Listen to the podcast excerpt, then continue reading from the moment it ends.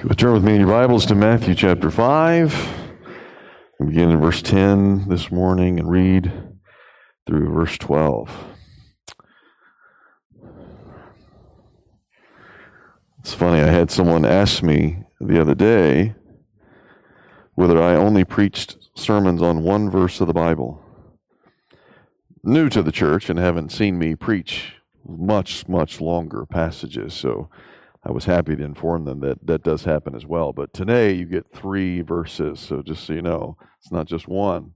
Uh, here are the the final remaining verses to the Sermon on the Mount uh, in regard to the Beatitudes, and uh, one of the harder ones for sure. Hear the word of the Lord. Blessed are those who are persecuted for righteousness' sake, for theirs is the kingdom of heaven. Blessed are you when others revile you and persecute you and utter all kinds of evil against you falsely on my account. Rejoice and be glad, for your reward is great in heaven. For so they persecuted the prophets who were before you. Let's pray together. Father, we ask that you would help us, Lord, by your Spirit to receive uh, the words of life, to receive the faith uh, that comes to us as a gift from heaven, to give us the mind of Christ, to live and to keep in step with the Spirit of God. We pray that you would teach us what it means to please you in all ways. Help us even to know what it means to be blessed by you and to live a life that is truly fulfilling and abundant in joy. Father, we ask that you would give us the wisdom that comes from heaven this day through your word. Help us to receive it with faith, we pray. In Jesus' name, amen. There was a movie that came out a few years ago that I never actually watched because it received such dismal reviews. It's a B rated, maybe C rated movie, if you will, but I found the premise somewhat intriguing, so I read about it. The movie, simply entitled Upside Down, is a typical Romeo and Juliet story if you will. But instead of uh, two lovebirds coming from estranged families, they came from different worlds altogether.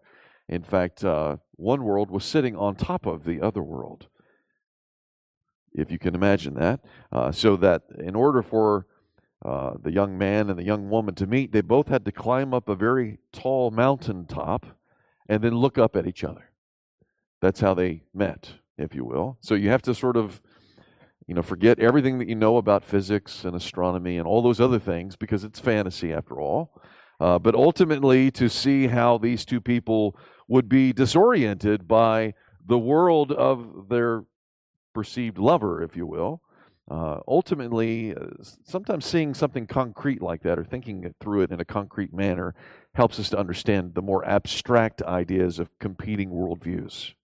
Literally, you have two worlds that are at odds with each other in every way, to where it's it's uh, disorienting to even think the way that the other person does. It's all upside down. It's all backwards. Doesn't make any sense whatsoever. And, and the reason why this imagery stuck out to me is because I was reading through the book of Acts again recently, and I remember reading about the mob in Thessalonica. Uh, if you remember, after Paul and Silas preached there, there were a number of people that formed a mob and dragged a young man named Jason down the street along with his brothers because they were aiding and abetting the Apostle Paul uh, in his labors. And, and the accusation that was brought against Paul and Silas in Thessalonica was this they had turned the world upside down in saying that there is another king named Jesus. In their minds, the whole world was backwards the way Christians saw things compared to the way they saw things. And it, it didn't make sense. In fact, it seemed utter foolishness and even dangerous to them because it was not the way they understood the world. Their worldview was totally different. In their minds, Christianity was completely backwards, and that the way of Christ was so radical that it could actually harm people, especially given the fact that Christ was claiming to be their king. When everyone knew that Caesar was the unrivaled king, that's what everyone was taught to believe within the Roman Empire. So you can see why this would be a problem. Uh, it's a, a, huge problem. So as we're as we're studying the Beatitudes in, in the Sermon on the Mount, I've repeated it to you a few times. how radical each one of these Beatitudes really are. Uh, everything that the world has taught you to believe concerning the good life, to con- uh, concerning the things that ought to bring you joy and happiness, Christ is saying the exact opposite in every possible way. And, and if you read through them, you'll see that he's blessing all the things that you normally would think, oh, that's horrible. I wouldn't want that. That's a curse. That's not a blessing. And yet he's calling it a blessing, what the world's saying is a curse. And so we can see that the apex of these blessings, the, the highest beatitude, Jesus saves for last. The greatest blessing, in fact, it's so great, he repeats it twice. It's a double blessing compared to every other beatitude in this passage. And yet, in our worldly minds, we would think this is absolutely the worst that could get in every way. Why would you want this at all?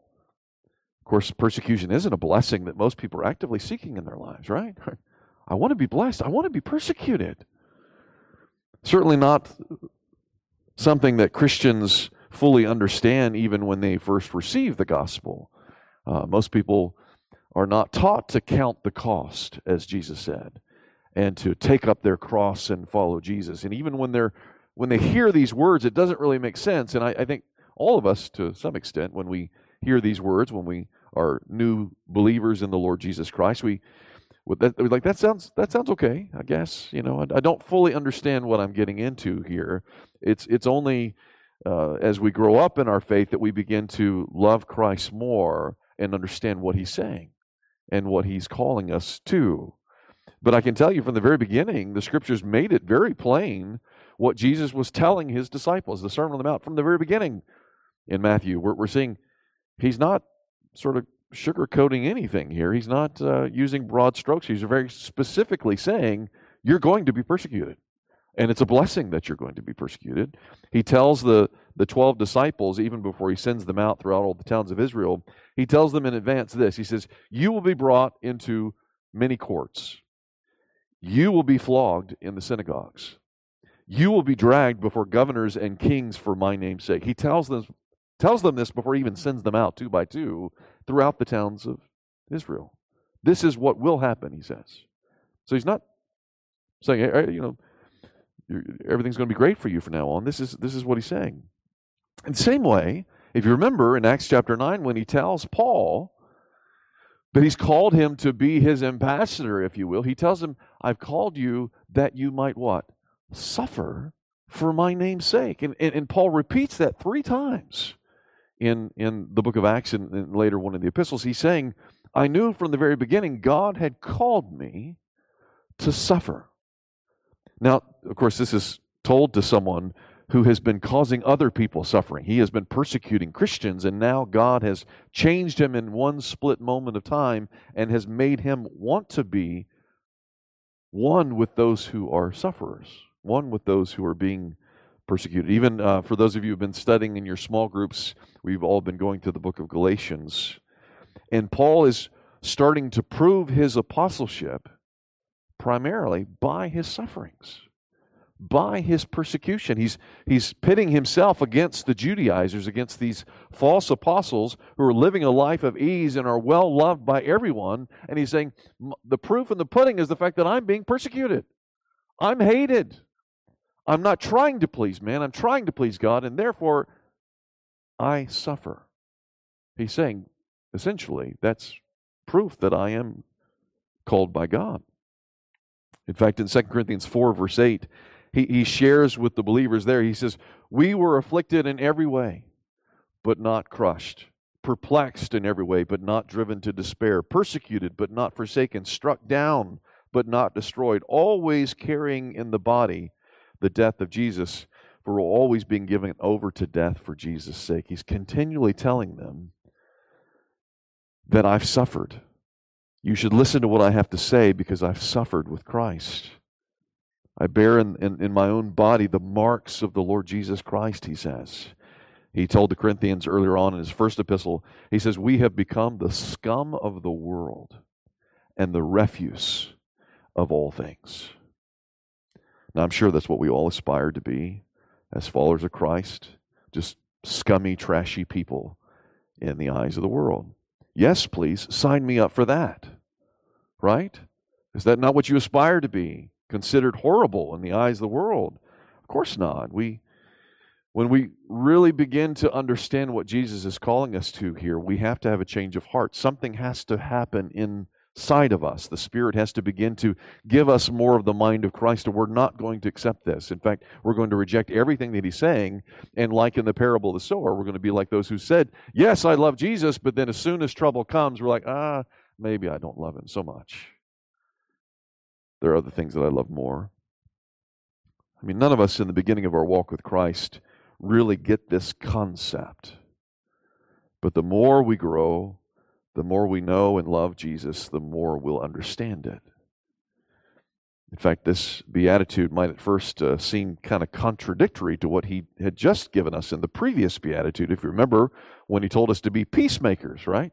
You would think that if he's calling us to be peacemakers, that we would enjoy peace with other people instead of persecution. But again, if you remember from last week, we said it's, it's, we're, we're called to make peace with others as much as it's up to us. But there's no guarantee that they want to make peace with us. In fact, some people will adamantly refuse to make peace with us because of the gospel of Christ, and some will actively work against us and seek to abuse us because they want to stop the gospel of Christ altogether. He tells them in Matthew chapter 10, uh, verse 34, that Christ himself did not come to bring peace to all men, but rather to bring the sword. That sometimes, even within your own family, there will be those who seek to harm you, to out you in some way, to cause persecution against you because you have believed in the Lord Jesus Christ and they have not. At times, even that intimate relationship with a friend, with a family member, even that can be ripped apart because of the gospel of Christ. So he's, he's told us to be peacemakers as much as it's up to us, but truth of the matter is there will always be some that don't want to make peace with us and will hate us because of, of Jesus. Strangely enough, there are many times in which people don't even know why they're against you and why they're so angry with you. I've, I've talked to a number of people that were angry with me when I started to talk to them about Christ. And I honestly don't think they knew why they were angry, but they were. In fact, if you think about it, even the way Jesus and Stephen, Stephen pray before they're about to die, both of them say the same thing Father, forgive them for what? They don't know what they're doing. And yet they still hate us. They're still trying to hurt us, they're trying to kill us, even though they don't know what they're doing.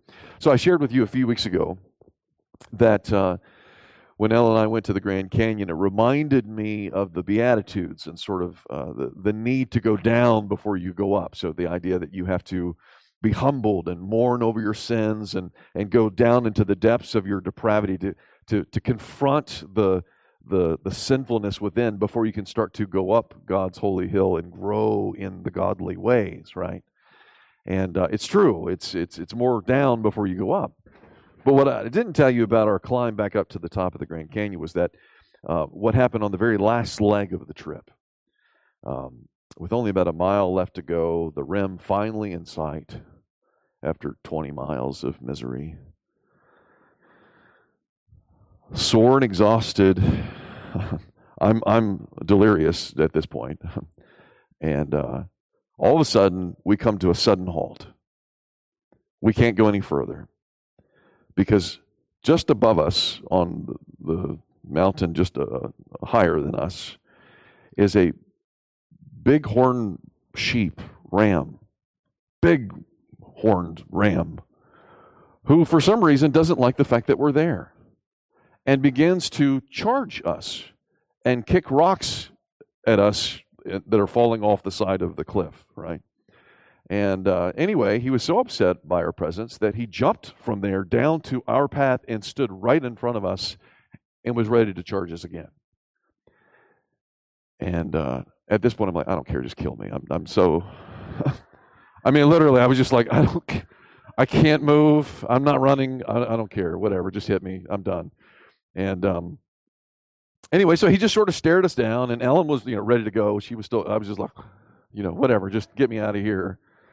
Um, finally, after what, maybe a minute, maybe two minutes, he decides, he gives up. He just gets tired of, you know, he knows we're not going to do anything. But what we didn't know, at least I didn't know because I was delirious, was the fact that uh, right above us was a, a female and a young lamb, and he was protecting them, and he thought we were trying to hurt them in some way or, you know, endangering that space. And of course, we had nothing to do with that whatsoever. And he had no intention of, you know, trying to stop us from finishing the climb to get up. He didn't care whether or not we ever made it out of there. He didn't care whether uh, we finished our, our, our hike. His issue was he was trying to protect something that was valuable to him, and somehow we encroached upon what he thought was valuable. And it, made me think of the opposition that Christians often face from unbelievers. I, I can tell you without any doubt whatsoever that not all unbelievers are actively and intentionally trying to hurt Christians when they persecute them. In fact, I don't think many of them even know what they're doing or why they're doing it. They just know for some reason something is very valuable to them, and now what you're saying or what you're doing is a threat to that. And it's not that they're against Christianity, it's just that they, they want something else more. And uh, it's a clash of cultures. Again, it's a clash of worldviews. I mean, think of it this way: the, in the region of the Gerasenes, do you remember um, Jesus is is confronting this demon-possessed man with many spirits inside of him, and when the demons ask to be sent out into the herd of pigs, he agrees to do that, and and all of a sudden the demons go into the pigs and they rush down the cliff and and and die. And if you remember, the town is very upset with him, and they they beg him to leave and never come back. Not because of what he said, not because of his teachings, but simply because they didn't give a flip about the guy with the demon possession.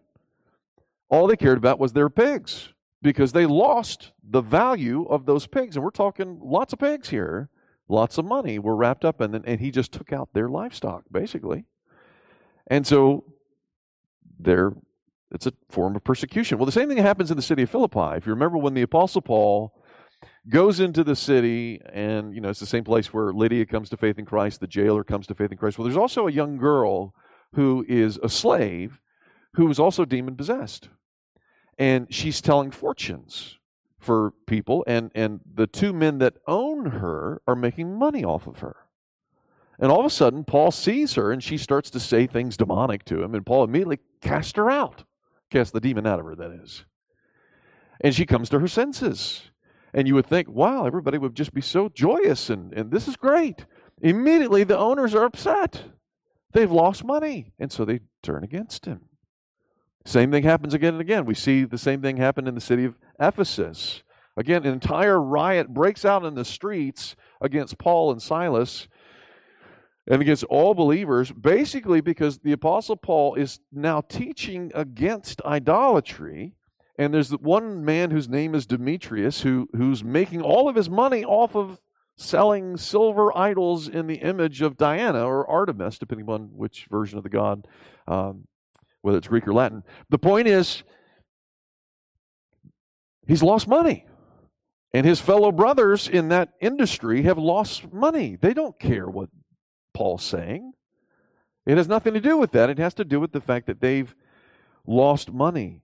And so they turn against and start begin to persecute Paul and, and the brothers. Uh, to, to me, the, the, the passage that, that, that sort of fleshes this out more than any others is Revelation 18. When it begins to describe, again, I've shared with this, this with you before, when it begins to describe the role of the harlot of Babylon, the harlot of Babylon has basically in league, the scriptures say, not only with the, the leaders of the governments in the world, but also in league with all the merchants of the world who are making money off of her prostitution, off of her lust and sexual idolatry and sin. To the point where it says that when she's finally dealt with and cast into the pit, it says the merchants are weeping they're crying. They're so full of sadness and, and bitter tears because they've made so much money off of her. And they're upset with Christianity. They're upset with Christ. They don't, they, you know, they don't want anything to do with him. All they care about is the money. And I, I, I tell you that that's one reason, oftentimes, that people will attack Christianity. It has nothing to do with necessarily with what Jesus is saying so much as it has to do with the money that they've lost. On other instances, it's the lust for power rather than for money that can cause believers to be persecuted uh, in the church. Uh, in every tyrannical regime, there's always uh, someone in authority who wants to persecute the church, who wants to persecute Christ, mainly because they expect blind obedience to whatever they command.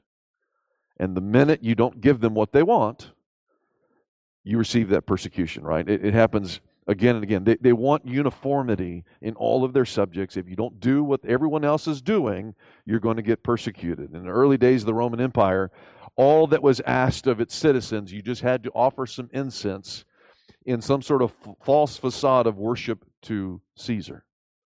It was considered an act of worship. But it was just, I mean, literally, you burn something, boom, okay, we're, we're done. That's all you had to do. Christians wouldn't do it. And immediately they're being burned alive because of it simply because they would not fall in line with what everyone else was doing in, the, in, in, in that realm.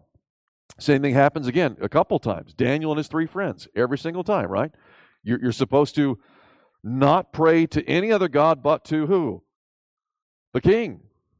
The, the king of Babylon. Pray to him. Don't pray to anyone else. Or in this case, it wasn't Babylon, it was um, Cyrus or Darius. I always get those confused. Anyway, um, you're praying to the king instead of to God. Daniel refused to do that. He's persecuted. Same thing happens now. There's this huge idol that's created. Music is being played to try to get everyone just to bow down. It's just for uniformity's sake. He doesn't care whether you're really worshiping anybody or not. He just wants to see that everyone's doing what he says. If they don't do it, they're going to be persecuted. We see that again and again. Today, all around the world, Christians who refuse to convert to the religion of that empire, that uh, that country, they're persecuted. Christians who refuse to go against their conscience to do what everyone else in the country is doing, they're persecuted. It's again and again, it's a, a uniformity principle. Oftentimes, persecution can break out as well when Christians seek simply to say, that's not right. That's a sin. We ought to repent of that. It's not about money, it's not about power. Simply, they don't want to be told that they're doing something wrong. Herodias asked for the head of John the Baptist on the platter, not because she wanted power, not because she wanted money, but simply because John the Baptist had shamed her by pointing out the fact that she's sleeping with her uncle after she left her husband. It angered her so much that she wanted his, his head on a platter.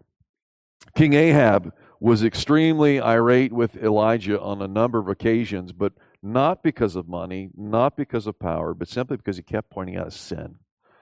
And in one occasion, he's pointing out the fact that he murdered his neighbor Naboth and stole his vineyard. If you remember, this sounds awfully similar to David.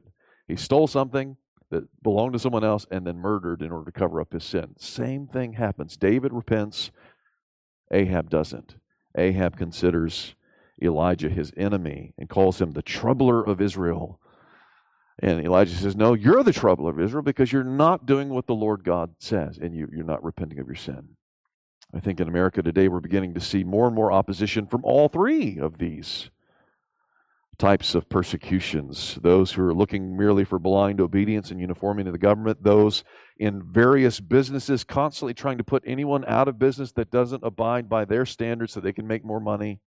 And then, third, also those who simply want to live free of the law of God, free of any accusation that they could be doing something wrong, particularly in regards to sexual sin and murder, particularly in regards to abortion. If you say that it's wrong, this is a worldwide thing, guys. This isn't just America. Worldwide, there are movements afoot that are constantly saying if you don't agree to this, you ought to be persecuted.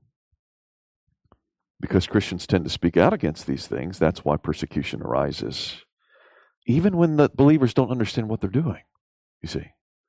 The seed of the woman will continue to strike excuse me, the seed of the serpent will continue to strike at the seed of the woman again and again and again. God has promised this enmity from the very beginning. Anyone who is not a follower of Christ, even though they don't know it,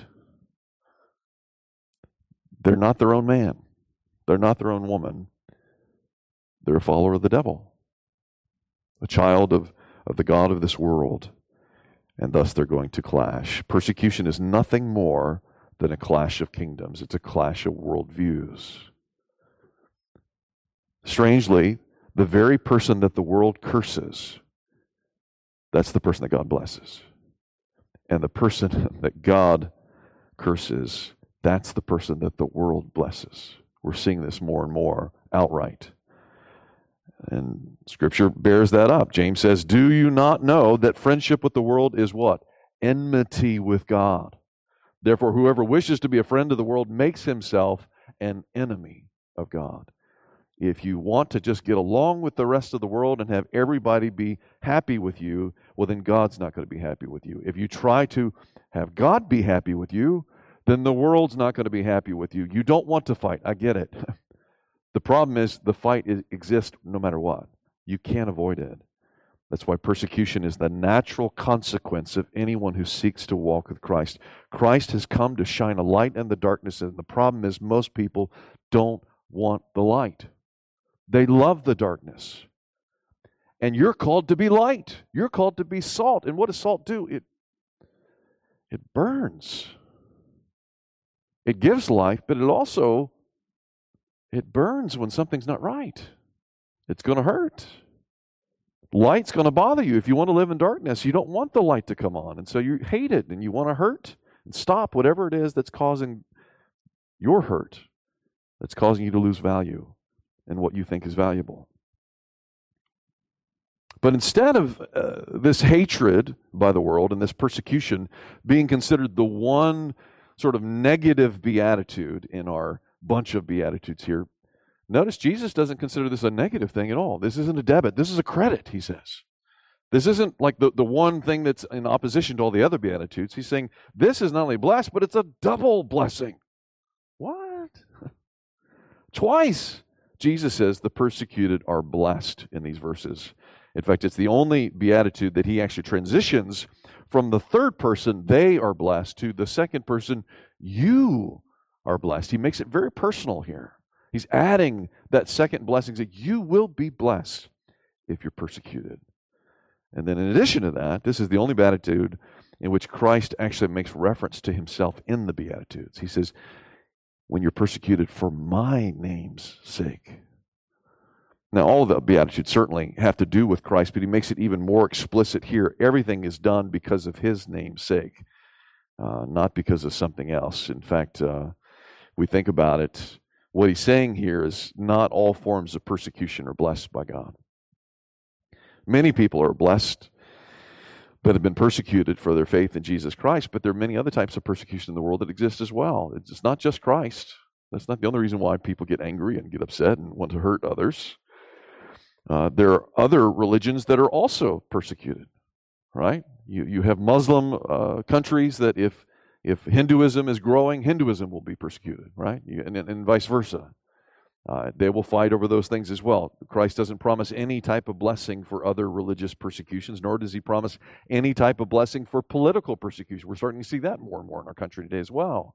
You're not just standing up for political ideals here and saying you'll be blessed. No, it's not that even.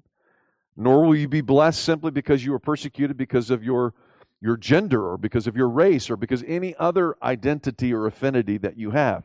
It still hurts it's still a horrible thing, it's miserable, but God doesn't promise blessing for those things. He only promises blessing for those who are persecuted for His name's sake. So that even excludes those of us who are more obnoxious as Christians. You're not promised to be blessed because you're obnoxious and because you're mean spirited and because you say things that you ought not to say.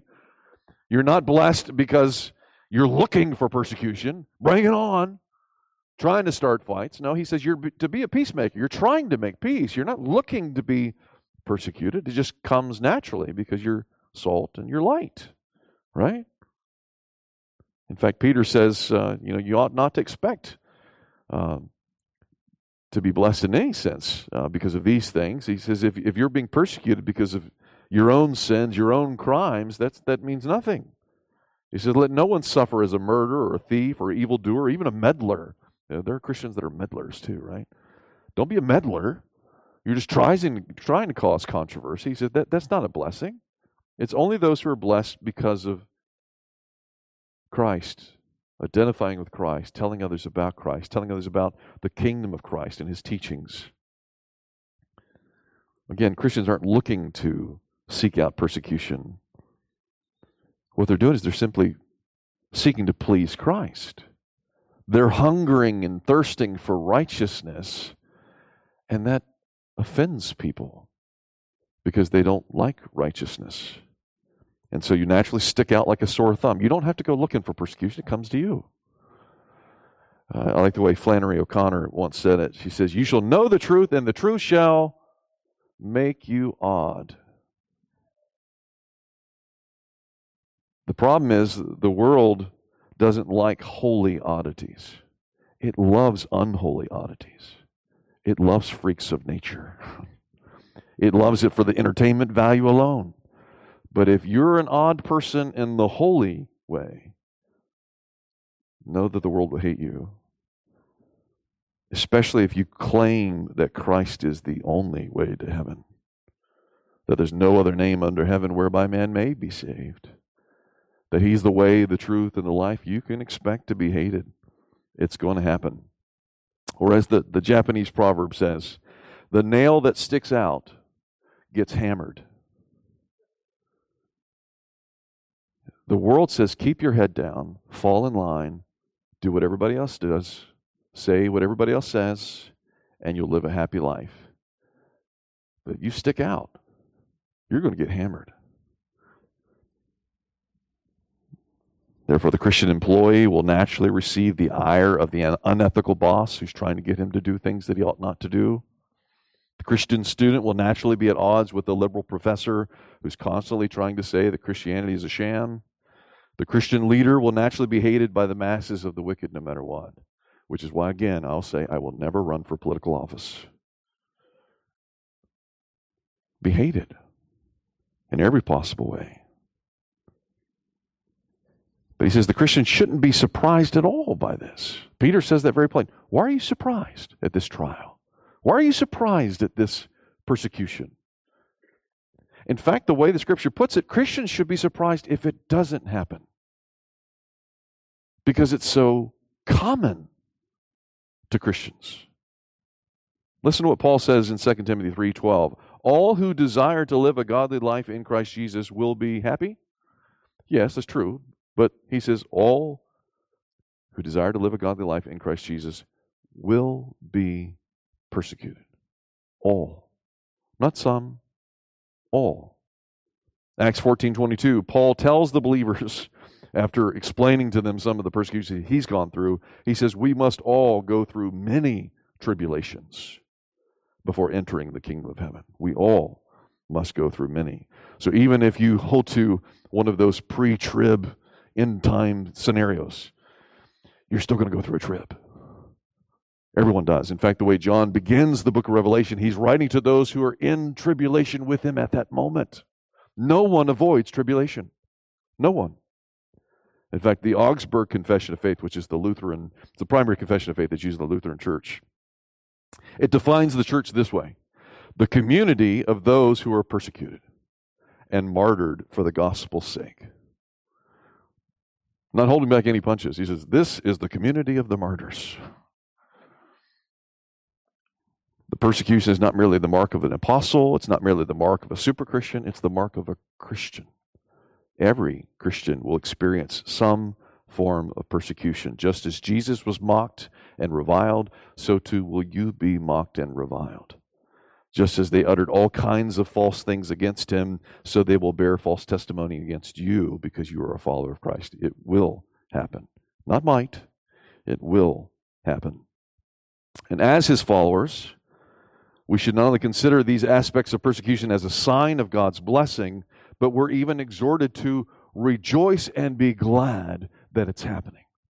In fact, Luke adds, and to leap for joy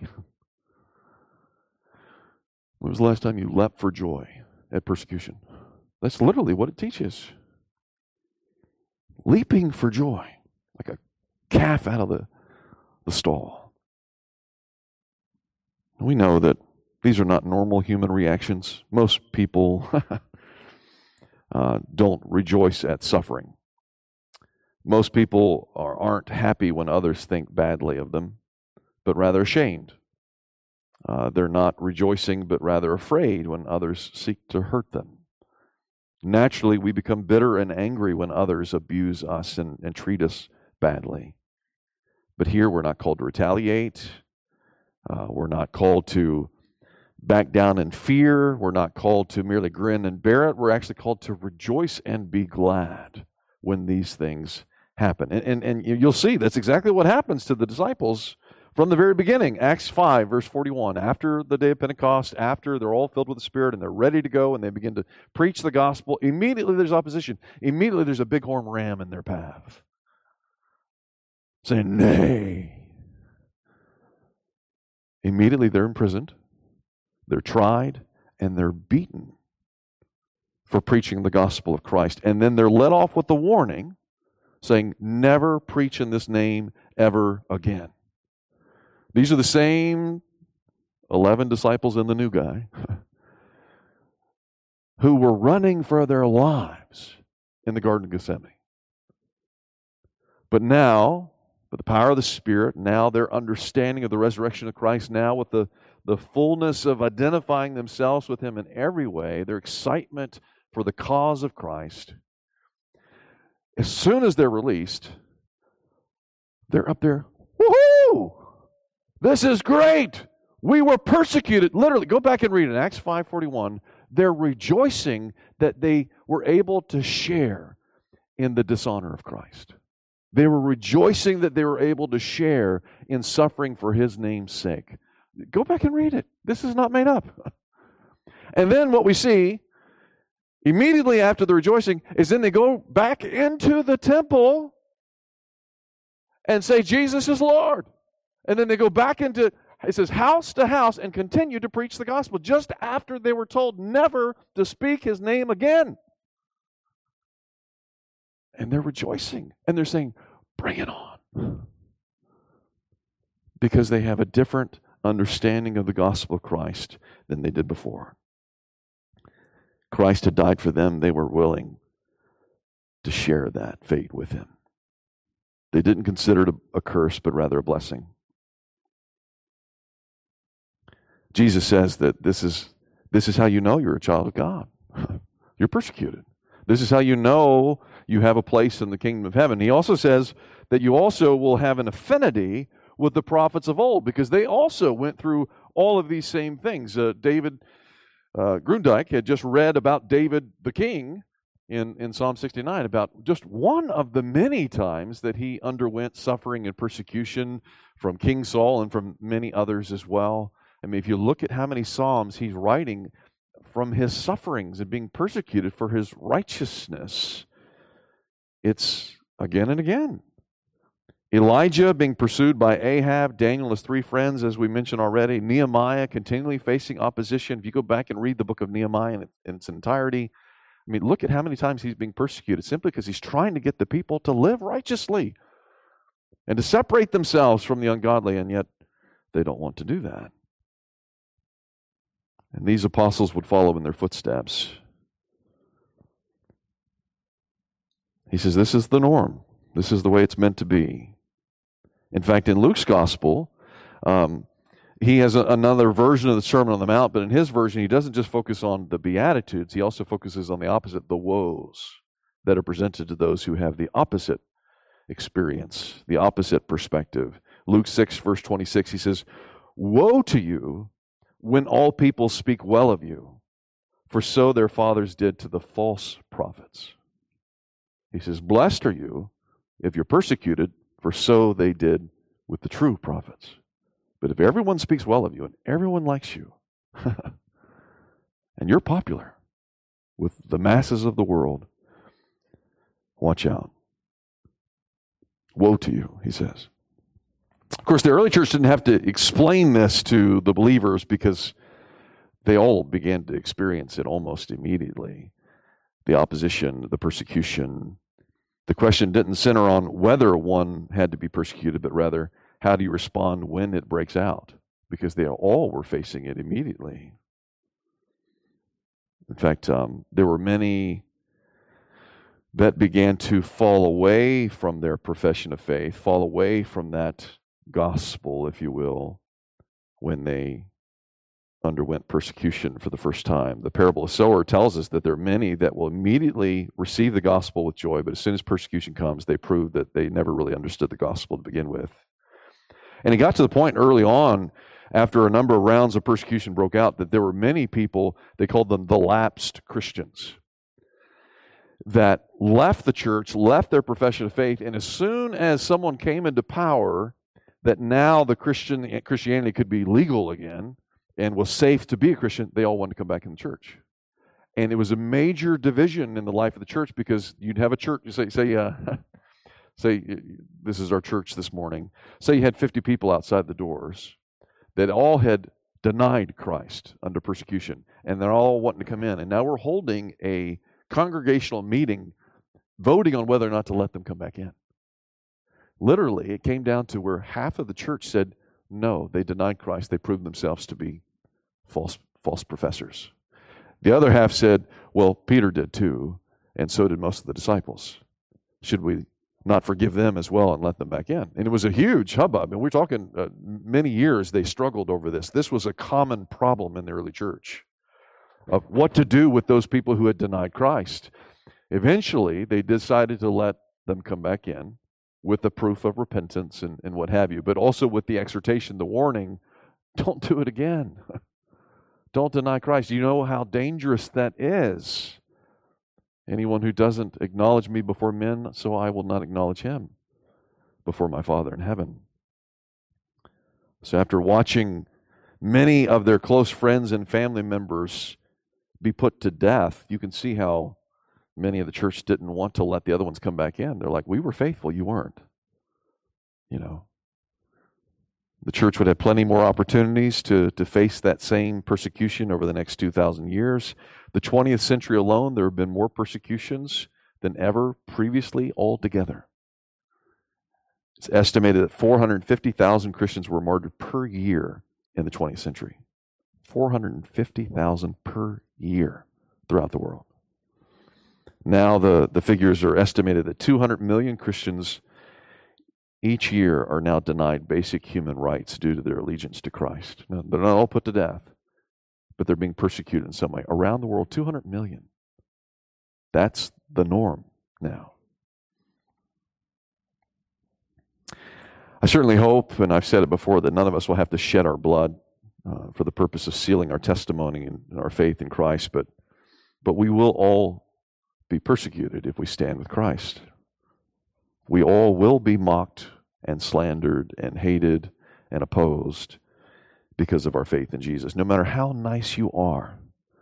I think that's the part. I'm, I'm especially sensing that from the younger generations that in their minds are like, well, we just have to be nicer and nicer and nicer, no matter how nice you can be.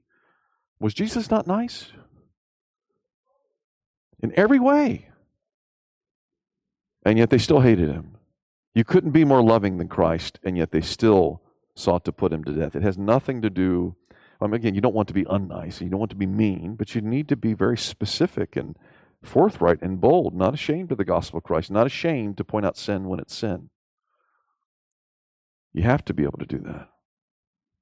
The Lord promises to reward that faithfulness with your place in the kingdom of heaven.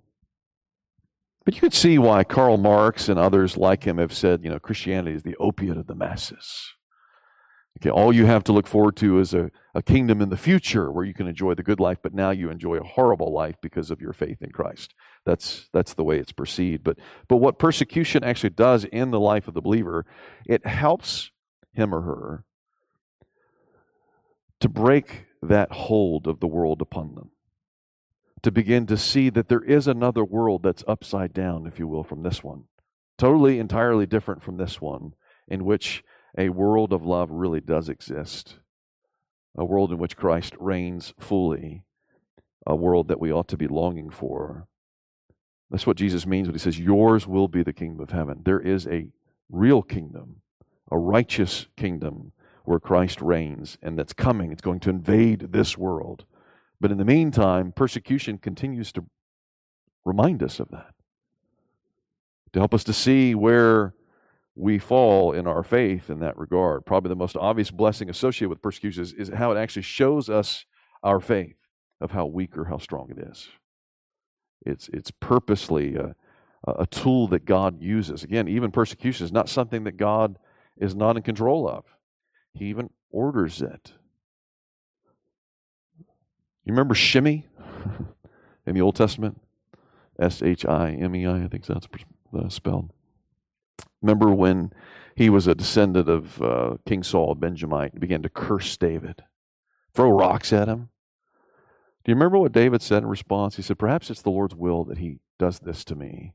Not for any particular sin that I've committed at this moment, but for many others that I've committed, perhaps. But the point is, he firmly believed that it was the Lord who had brought him to this occasion, and he didn't uh, immediately retaliate in that regard. Think of it every single time someone is bringing persecution upon you, even that's the Lord's will. The Lord is continuing to establish that enmity between the seed of the woman and the seed of the serpent. Because if there's not that enmity, what will happen? You'll become very good friends with the world again. And you'll think, you know what? It's not so bad after all. Maybe that other kingdom, maybe that doesn't even exist.